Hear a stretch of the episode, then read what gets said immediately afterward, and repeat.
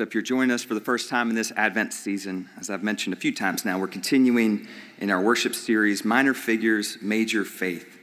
Uh, we are trying to, to learn what it looks like to welcome the Christ in our midst. And we believe that there are, there are some characters in Scripture that we don't necessarily always pay attention to. And we should, because they have things to teach us. Our figure this day is uh, Gabriel, the angel. Gabriel makes a handful of appearances in this first chapter of Luke that we'll read from in just a moment. Uh, but Gabriel first shows up for us in Daniel, actually. In our Hebrew text uh, about the prophet, Scripture tells us that Gabriel shows up to Daniel and actually helps interpret a, a vision or a dream for Daniel. Then later, uh, Gabriel will show up to Zechariah then to Mary, as we'll read uh, later on, to the shepherds. So, this is uh, one of many appearances of this angel of God. To Zechariah, when Zechariah questions whether he and Elizabeth will actually have a child, Gabriel says, I am Gabriel. I stand in the presence of God.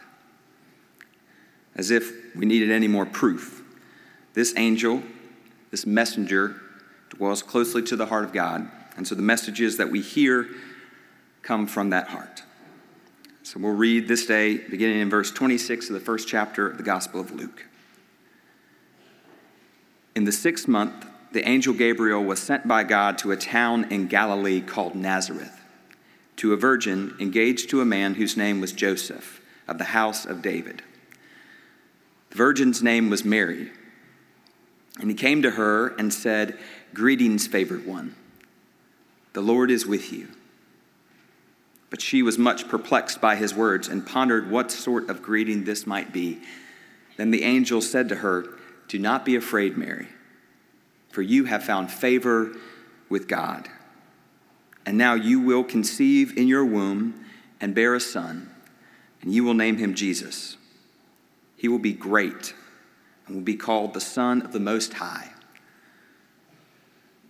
And the Lord God will give to him the throne of his ancestor David, and he will reign over the house of Jacob forever, and of his kingdom there will be no end. Mary said to Gabriel, How can this be, since I am a virgin? And the angel said to her, The Holy Spirit will come upon you, and the power of the Most High will overshadow you. Therefore, the child to be born will be holy and he will be called Son of God. And now, your relative Elizabeth, in her old age, has also conceived a son. And this is the sixth month for her, who was said to be barren. For nothing will be impossible with God. Then Mary said, Here I am, the servant of the Lord. Let it be to me let it be with me according to your word.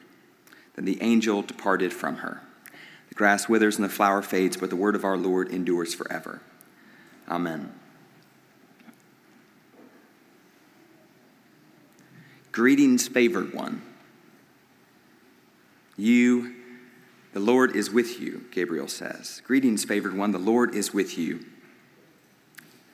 It's a joy to bring good news, isn't it? When you have uh, a bit of good news to share with someone, it's a joy. And Gabriel gets to do that. Uh, sometimes in our tradition, um, the messengers of God or uh, angels, they show up and they have convicting news to share. But sometimes, like this scene in the Gospel of Luke, the angel has good news to share. You think about the last time you got to share good news with someone. Maybe you got to share with something, share with them something that, that was good going on in your life that you knew was going to encourage them or that you were just excited to share with somebody. Maybe you had found something out about them that you were going to get to share with them. Good news. Thinking about uh, our children as they make their way through the end of, of, uh, of a semester or of a quarter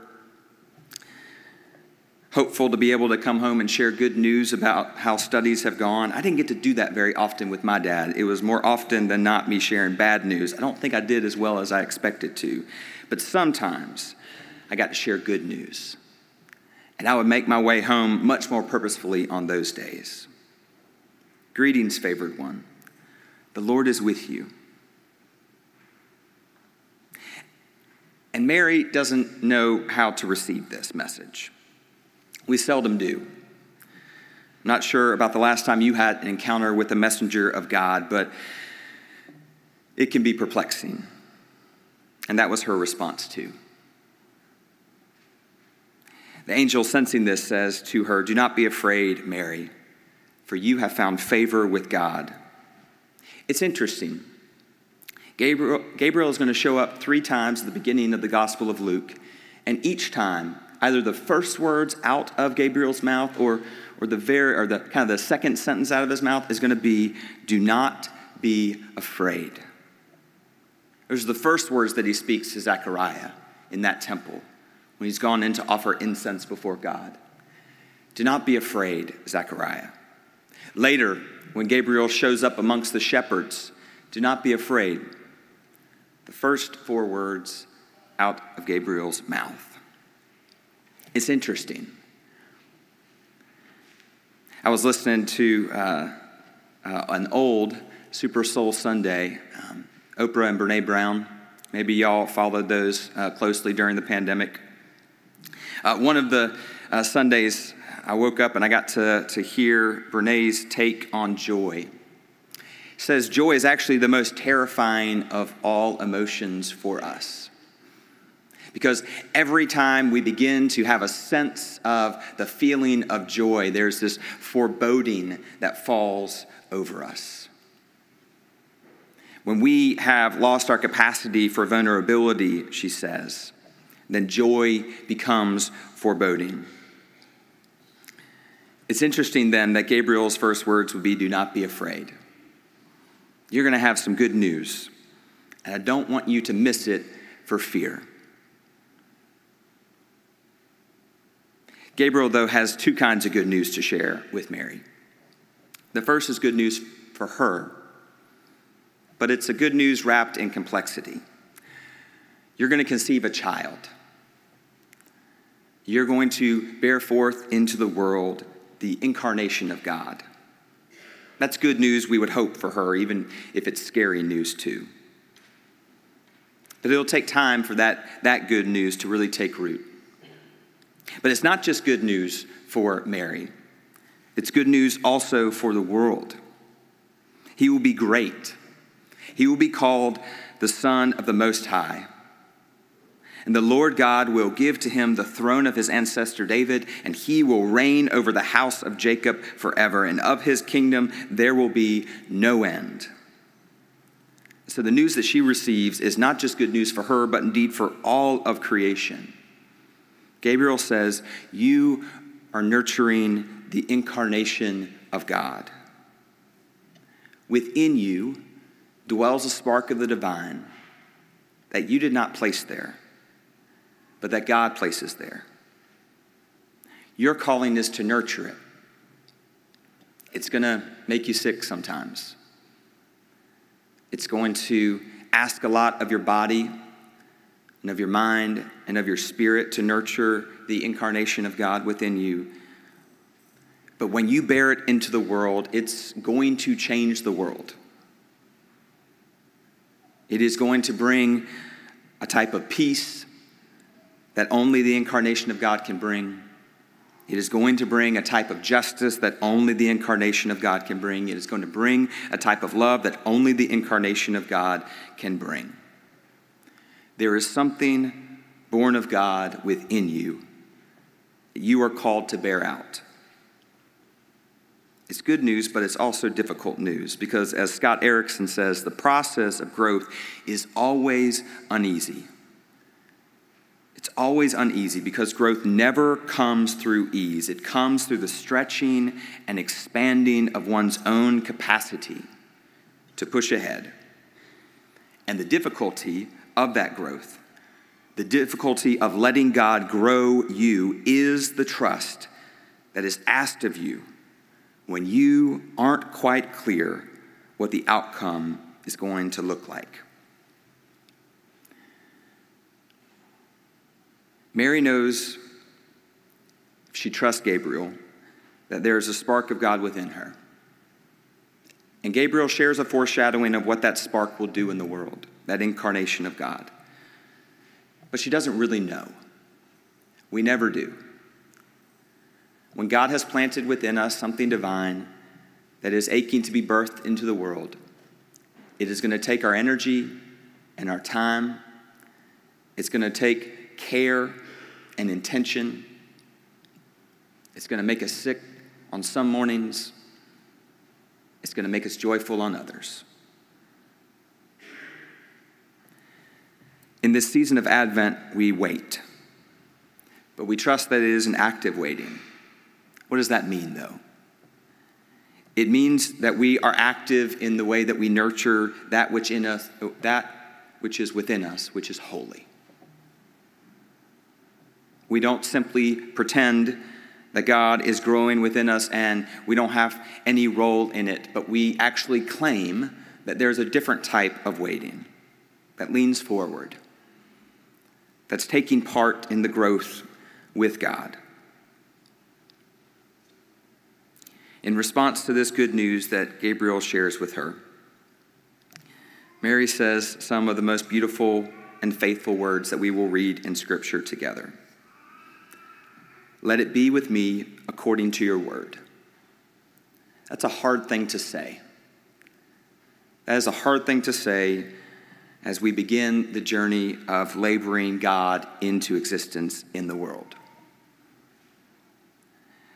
But she models for us what it might look like to trust and to fall into faith and trust and grace in this season of Advent. Mary has a desire to serve God through her living.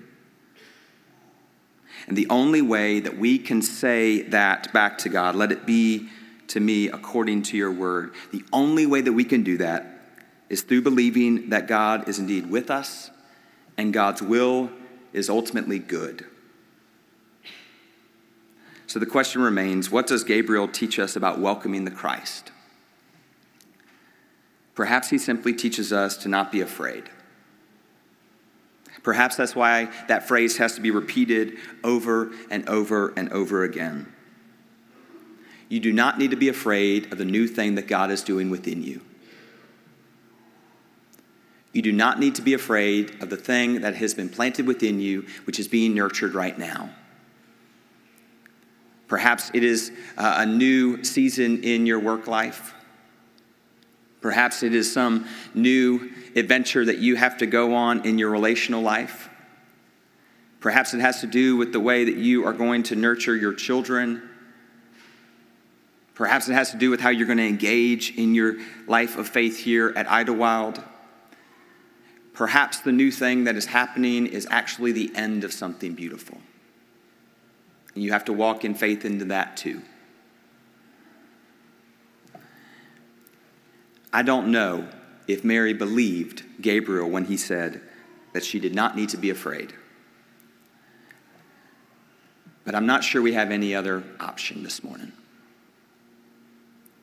When God is doing something within us, we cannot stop it from growing. We cannot stop it from coming forth within us. The question is how we're going to nurture it, how we're going to care for it, how we're going to be intentional about it. My hope for you is that you might spend some time in the quiet of this Advent season, imagining again what God is trying to birth through you, and hearing the echo of the angel, first to Zechariah, then to Mary, and later to the shepherds. Do not be afraid. Do not be afraid. Do not be afraid. The God that we worship is good. The creation born within you is good too. In the name of the Father, and the Son, and the Holy Spirit, one God, Mother of us all. Amen.